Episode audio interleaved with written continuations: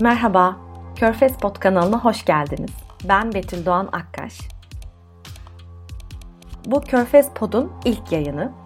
Bu bölümde Körfez bölgesine giriş temalı bir sohbet gerçekleştireceğiz. Hazırsanız başlayalım. Öncelikle Körfez bölgesinin coğrafi olarak nerede bulunduğuna bir bakabiliriz. Asya kıtasında e, Arap Yarımadası'nın bütününü kapsayan, Türkçe'de Basra Körfezi olarak bilinen İran ve Arap Yarımadası arasında kalan suların İran tarafını da içine alan, yukarıda kuzeyde Irak'a ve Kuveyt'e kadar uzanan geniş bir siyasi coğrafyadan bahsediyoruz. Bu tanımlamanın elbette coğrafik özellikleri var. Yani e, bir takım coğrafik özellikleri bu ülkelerin ortak.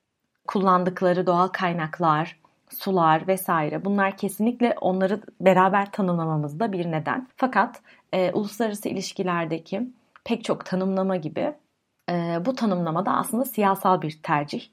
Gerek o bölgeyle ilgilenen e, kolonyal güçlerin, gerek o bölgeyle ilişki içinde olan başka siyasi yapıların, uzmanların e, ortak kullandığı bir dil, Körfez bölgesi. Eğer e, uluslararası ilişkilerde Orta Doğu'yu bir alt sistem olarak ele alırsak, Körfez bölgesi de bu alt sistemin bir alt sistemi. Körfez bölgesi denildiğinde akla ağırlıkla e, petrol monarşileri geliyor Türkiye'de. Ama literatürde Körfez bölgeleri 6 e, petrol monarşisinin oluşturduğu Körfez Arap Ülkeleri İşbirliği Konseyi, Yemen, İran ve Irak'ı da dahil ediyor. Ve bu aslında e, daha kapsayıcı bir bakış açısını sağlasa da tabii ki bir takım farklılıkları da e, genellemelerle erittiğimiz anlamına gelebilir. Bu podcast serisinde ağırlıklı olarak 6 Körfez Arap ülkesinden bahsedeceğiz.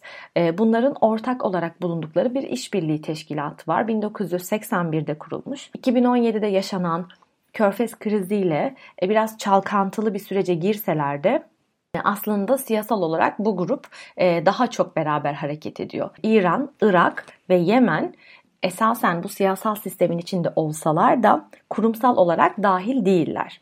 Ve günümüzde Yemen'de ve Irak'ta bir petrol monarşisi yok. Sosyal ve siyasi yapıları bütünüyle farklı. İran da aynı şekilde.